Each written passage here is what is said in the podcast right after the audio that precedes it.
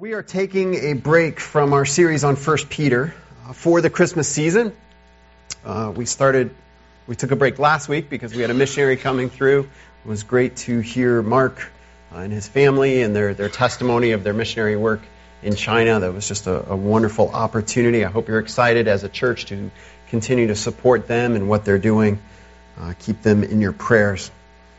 But we're calling this series, mini series, I guess. It's really only going to be about three or four weeks. Come behold the wondrous mystery. We started singing that song. It's just a beautiful song about God coming to live among us, taking on flesh in Jesus Christ, living the perfect sinless life, dying in our place, taking our punishment, rising from the grave, promising eternal life to all who believe. Come behold the wondrous mystery. It's almost a cliche, and yet we still need to hear it over and over and over again. Let us not forget the true meaning of Christmas. This, right there, that's what it's all about. Today, we're going to look at a statement from, from John chapter 1. So if you would, if you have a Bible, go ahead and turn to John chapter 1. We're going to be in verses 1 through 14. And we're really just focusing in on one particular phrase. John chapter 1, verses 1 through 14, where Jesus is called the light of the world. Jesus is the light of the world. Do you feel like the world's a little dark? Turn on the news, scan the headlines, listen to some friends going through tough times. The world is a dark place. And I think some people in particular struggle with this around the holidays. Time that should be full of joy and life, and yet some people feel their lonely, loneliness even more keenly during a time like this. It doesn't help that a few weeks ago we changed our clocks. I feel like we're just clearing the lunch table and it's getting dark outside. Like, what is wrong with that? And you just feel that darkness. Last week, my brother and his family were in town, and we went to the Eastman Museum. I'd never been there before. It was really neat. And there's there's one particular room in the museum that just struck me. It's the camera obscura room. I hope I think I'm saying that right. Anybody ever been there? It's basically a really dark room, right? So there's these pitch black curtains and there's no lights on in the room. And the idea is you go in there, and I, I, didn't get a good look at it, but I assume there's like a hole somewhere in the wall, like a little pinhole. The idea is a camera obscura hole, obscura is a pinhole that allows light to come through. The light comes through, and if you get something just the right distance from the hole, the, the image appears upside down of whatever's outside. Now, we were there late in the afternoon, and it was a gray and overcast sky. So I went in the room as everybody else did that was there, and we, you go in and you looked around and went, well, this is weird. It's just a dark room. I mean, there was really nothing to see. And, and so I went, you know, I should have done this first, but I'm a guy, so I did this. I, I went in first and tried to figure it out myself and then read the instructions. So I did go back and read the instructions, and I went, oh, there's supposed to be a picture on the wall. Okay. And it says, you know, wait a while. You need to let your eyes adjust. So I did. And sure enough, as I looked at the one wall, this very hazy, very faint, subtle outline of trees upside down appeared. And that was it. That, I mean, you could barely make out just the slight difference between sky and trees. And I looked outside and I thought, oh, I think maybe that's what I'm seeing. I'm not really sure. But it was interesting how I had to wait. I had to let my eyes adjust. And of course, people came in and they did just what I did at first, and they're just looking around going, well, this is kind of silly. And I'll admit I felt kind of proud that I figured it out. I use, read the instructions, right?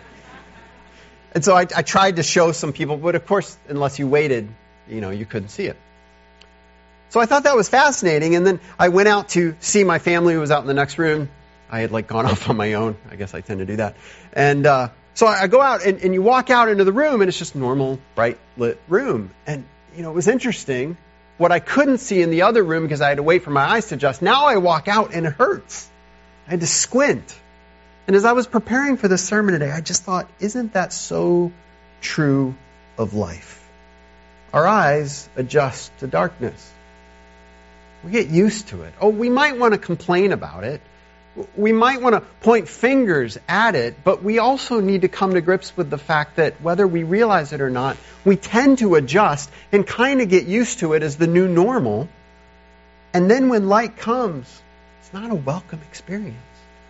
It's not always pleasant. It's harsh. We want to squint. We want to turn away from light. And so today, as we look at these first few verses of the Gospel of John, we need to keep all this in mind as we look at the fact that Jesus is the light of the world. It sounds so wonderful and beautiful, like a pretty Christmas tree. But I think we also need to understand it's like being in a pitch black world and having a shining light come right into our face. And understanding that that experience is usually not pleasant at first. Let's read first, or I'm sorry, John chapter 1, verses 1 through 14. I'll read. You can follow along. In the beginning was the Word, and the Word was with God, and the Word was God. He was with God in the beginning. Through him all things were made. Without him nothing was made that has been made. In him was life, and that life was the light of all mankind. The light shines in the darkness, and the darkness has not overcome it. There was a man sent from God whose name was John. He came as a witness to testify concerning that light, so that through him all might believe. He himself was not the light. He came only as a witness to the light. The true light that gives light to everyone was coming into the world. He was in the world, and though the world was made through him, the world did not recognize him.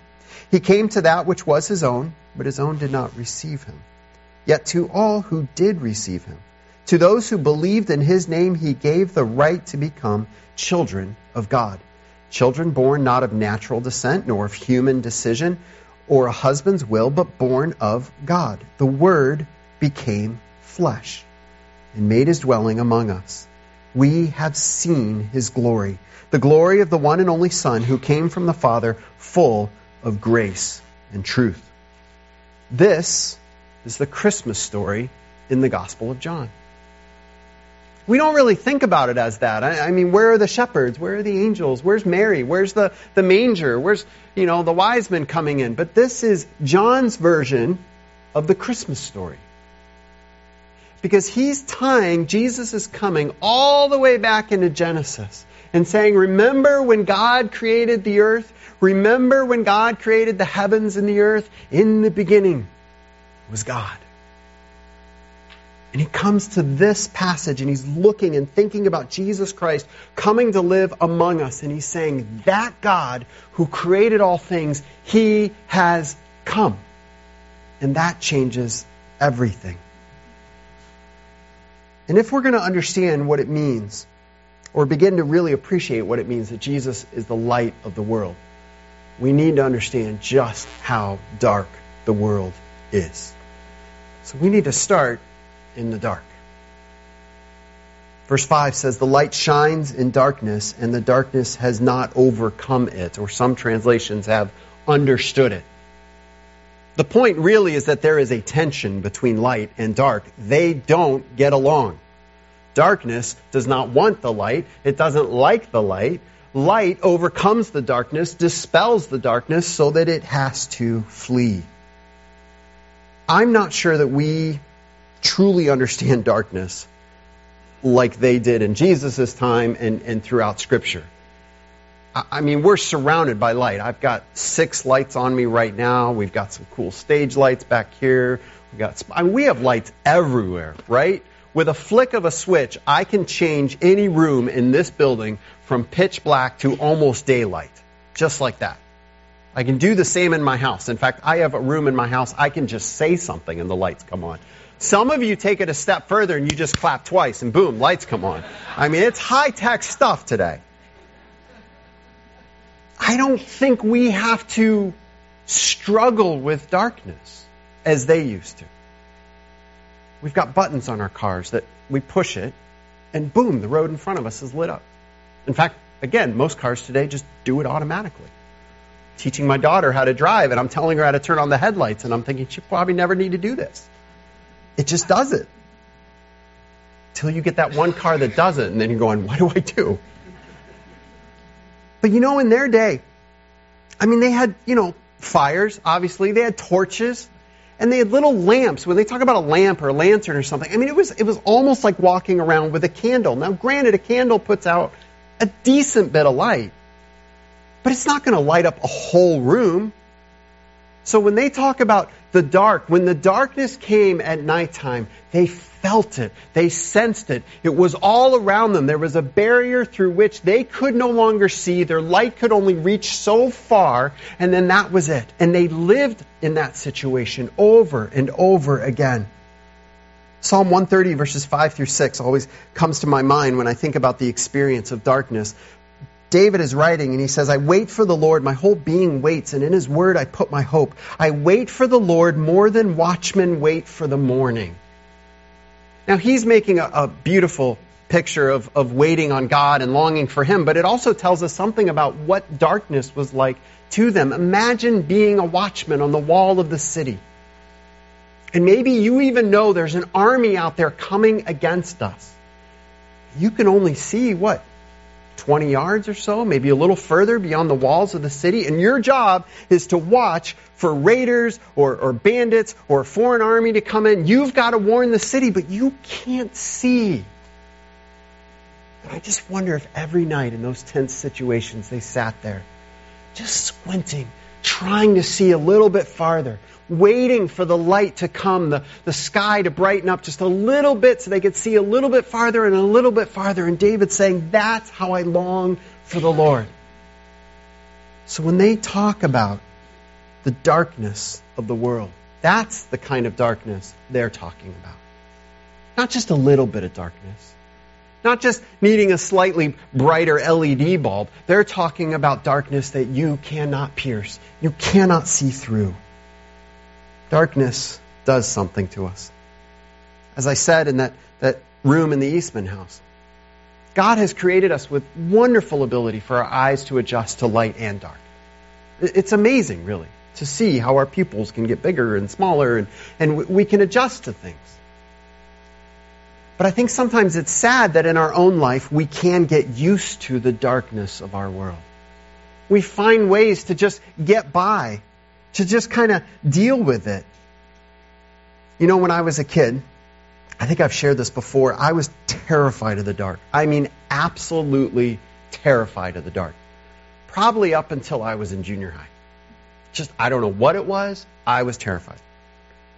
I had next to my bed a, a light that was mounted on the wall and a little arm that came out and a light bulb and then a little round shade. Nothing fancy, but it was like my reading light. I, as a kid, wanted to keep that light on as long as humanly possible before I would get in trouble and had to turn it off. So that was my goal. How can I keep this light on as long as possible? Now, the way this lampshade connected to the, the lamp is that the, the shade had that little clip that went on the light bulb. You know what I'm talking about? So it clipped onto the light bulb. So what I found out was that I could unscrew the light bulb to the point where the slightest touch would turn it off. Looking back, this is totally a fire hazard, okay? Realize that now. So what I would do is, is this allowed me to reach up quickly, just touch the lampshade in one direction, and my light would go off. So if my parents saw that my light was on and they started to open the door, I could turn off the light before they noticed. That was my thinking. I was a bad child, okay? Wait, it gets worse. The problem was I wasn't fast enough, right? So I devised the system. I ran dental floss from that lampshade across my bedroom. I don't remember what I used as a pulley, but somehow it went down to the doorknob. And I even hooked it up so that if you turn the doorknob either direction, it turned my lampshade and shut off my light. I was a strange child.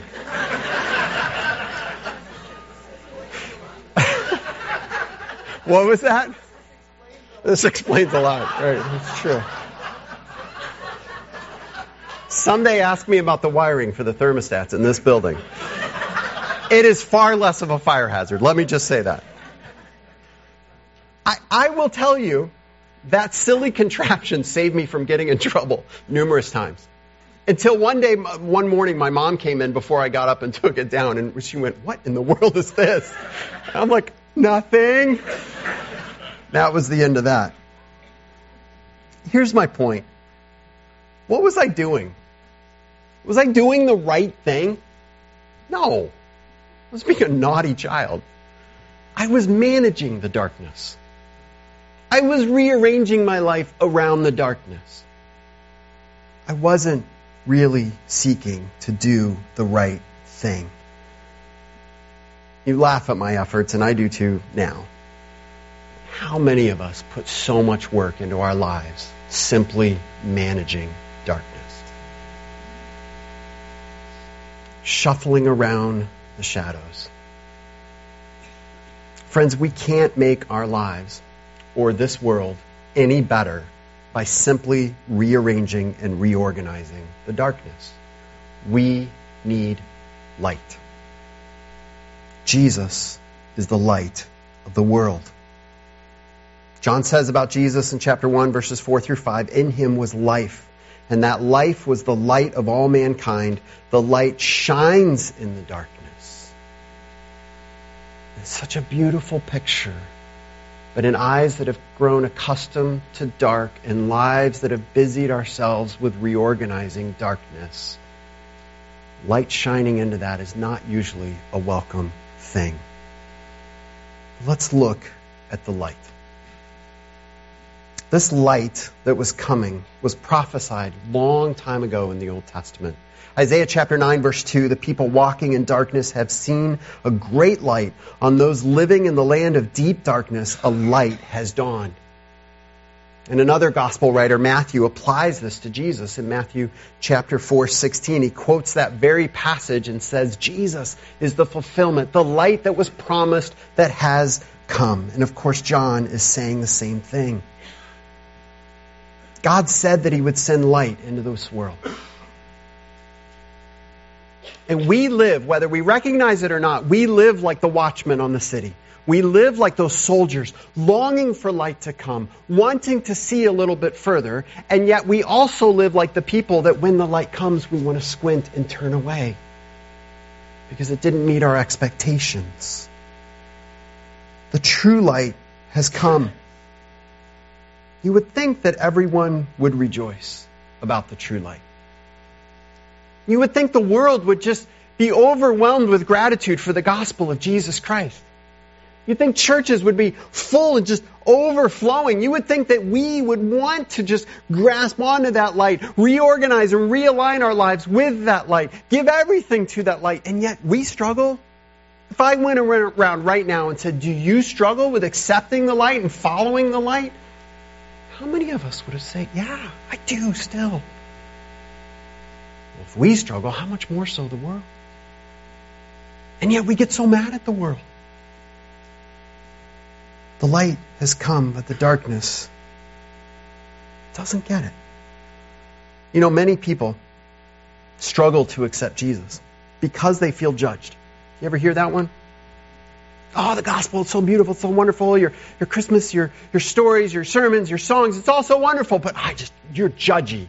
You're judging me, and I don't want to feel judged. Isn't that the very nature of the light that when it shines, it shows just how dark the darkness is? You can't have one without the other. Now, I'm not saying we should go around and being judgmental, but we need to understand that without the understanding that we are sinners, there is no light of the gospel that says, and Jesus can save you from that. The light shines. Many people turn away from Jesus because he doesn't make them feel good. He doesn't make everything right in their lives. He doesn't make all the problems go away. Oh, the light can light the way. But it also lights the many other ways that we have tried and shows us just how wrong they were and all the dead ends that we didn't even know were there. Sometimes the light is harsh. We need to understand that Jesus being the light of the world is not Him just shining enough light so that we can figure out the rest of it on our own. It's about coming to the grips with to the fact that what we thought was light in our own life, what we thought we had already figured out, is actually what the Bible is calling darkness. Lost, stumbling, tripping up over our own feet and our own plans. And that Jesus is the only true light of the world. Throughout Scripture, this concept of light is used to show God's presence. It's not just God's illumination or, or, showing us a way. It's God's presence, God with us. In 2 Samuel 22 verse 29, David says, You, Lord, are my lamp. The Lord turns my darkness into light. David's not just saying that God brings light to his darkness, but that God's presence is what makes everything make more sense. God's presence is what lights the way. We don't just need some answers from God to make sense of our world. We need God. It's much easier to get answers and say, Oh, I got this. Thanks for an answer. Now I'll go figure it out. We like that because we stay in control. It's much harder to say, God, we need you, all of you, even the bits and pieces we don't like and we don't want to accept, but we need all of you because all of us is darkness. We need the light of the world. And of course, Psalm 119, 105, one of the famous verses, Your word is a lamp for my feet, a light for my path. The Word of God, the very communication from God to us, is what illuminates our way in this light, life. In John 1, John is clearly saying Jesus is God. Make no mistake, there is absolutely no way around this truth in Scripture, particularly in this passage. Jesus is God. That's why he can be the light of the world. He is the light because he is God. He is the light because he is the ultimate fulfillment of God's plan, the ultimate communication of who God is. And in case there was any doubt, later on in the Gospel of John, chapter 8, verse 12, Jesus applies this to himself and he says, I am the light of the world. So some people say, well, Jesus never really said that about himself. No, he did. He takes that title, that claim, which clearly was understood as being equal to God, and applies it to himself. Friends, the baby born in the manger is not just a nice, warm, fuzzy light for the world. He is the only for the world. Everything else, no matter how bright we think it is, is darkness compared to the life and the light of Jesus Christ. We must not be surprised when the world squints and turns away. We must not be surprised when we do the same. And we must not fall on, well, I don't like this. It doesn't make me feel good. Therefore, I don't think God is good. No, the light is good. What it shows may be unpleasant. But God is good. This Christmas, I pray that we would let the light of Jesus shine into our lives. Every crook, every cranny, every darkened corner and closet to say, God, we want your light. We're tired of stumbling around on our own. But there's one final thing as we talk about light. It's in the nature of light when it shines upon something to reflect off of it.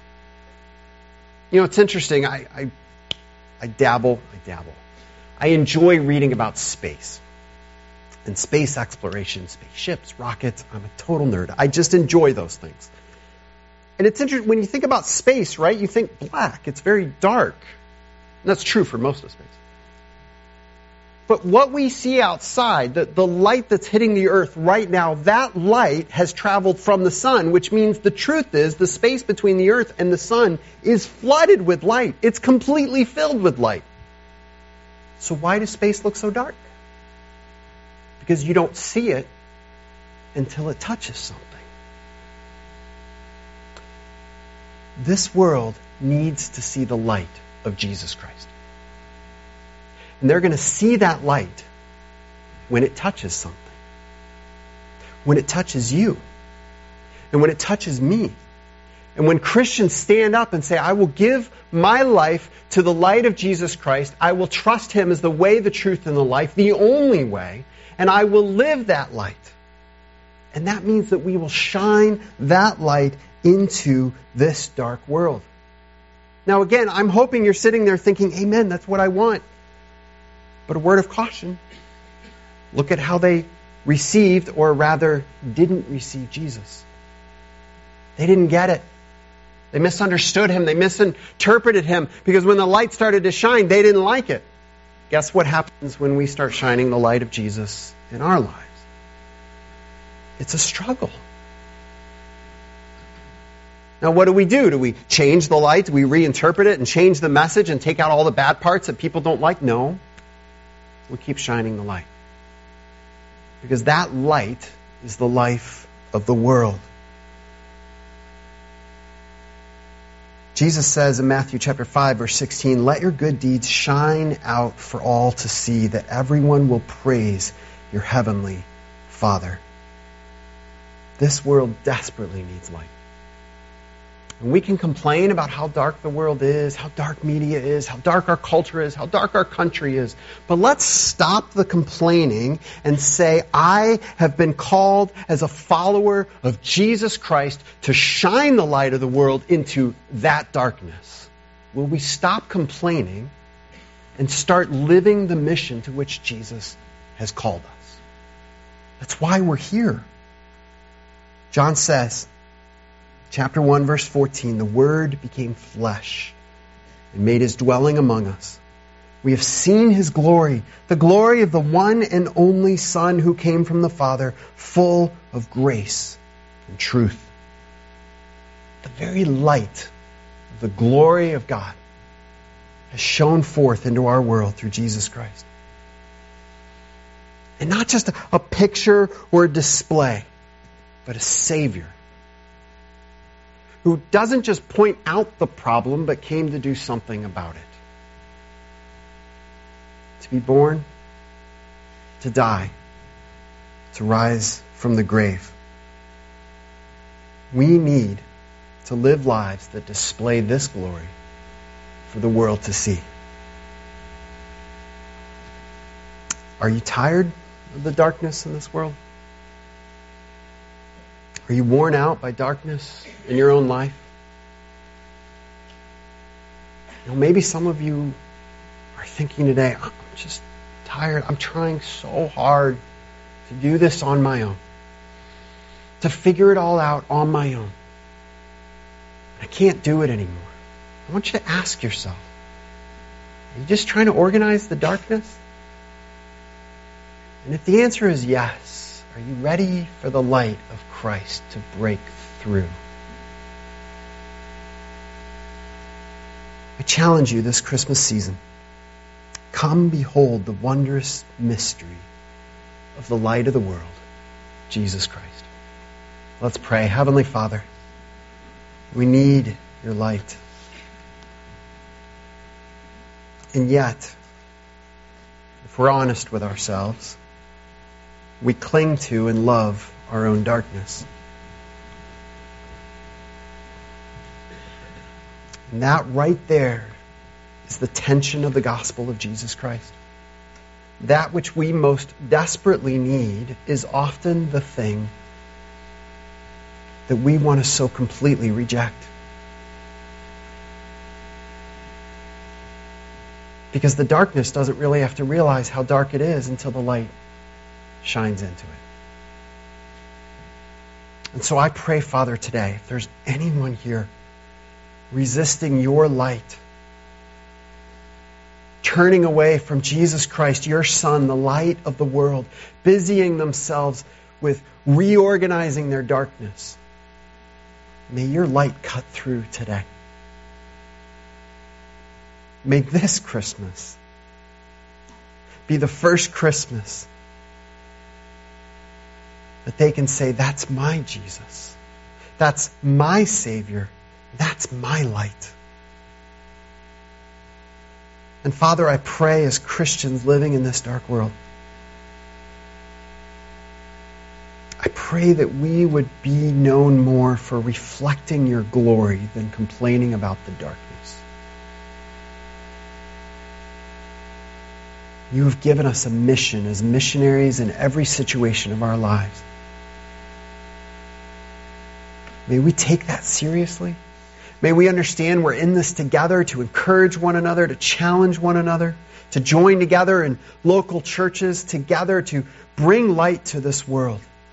And may we, as we seek to do that, hold on tight to the gospel of Jesus Christ and the truth of your word.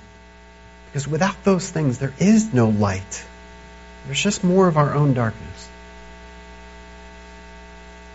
God, this Christmas, may the light of Jesus Christ shine in our lives and in this world. In His name we pray. Amen.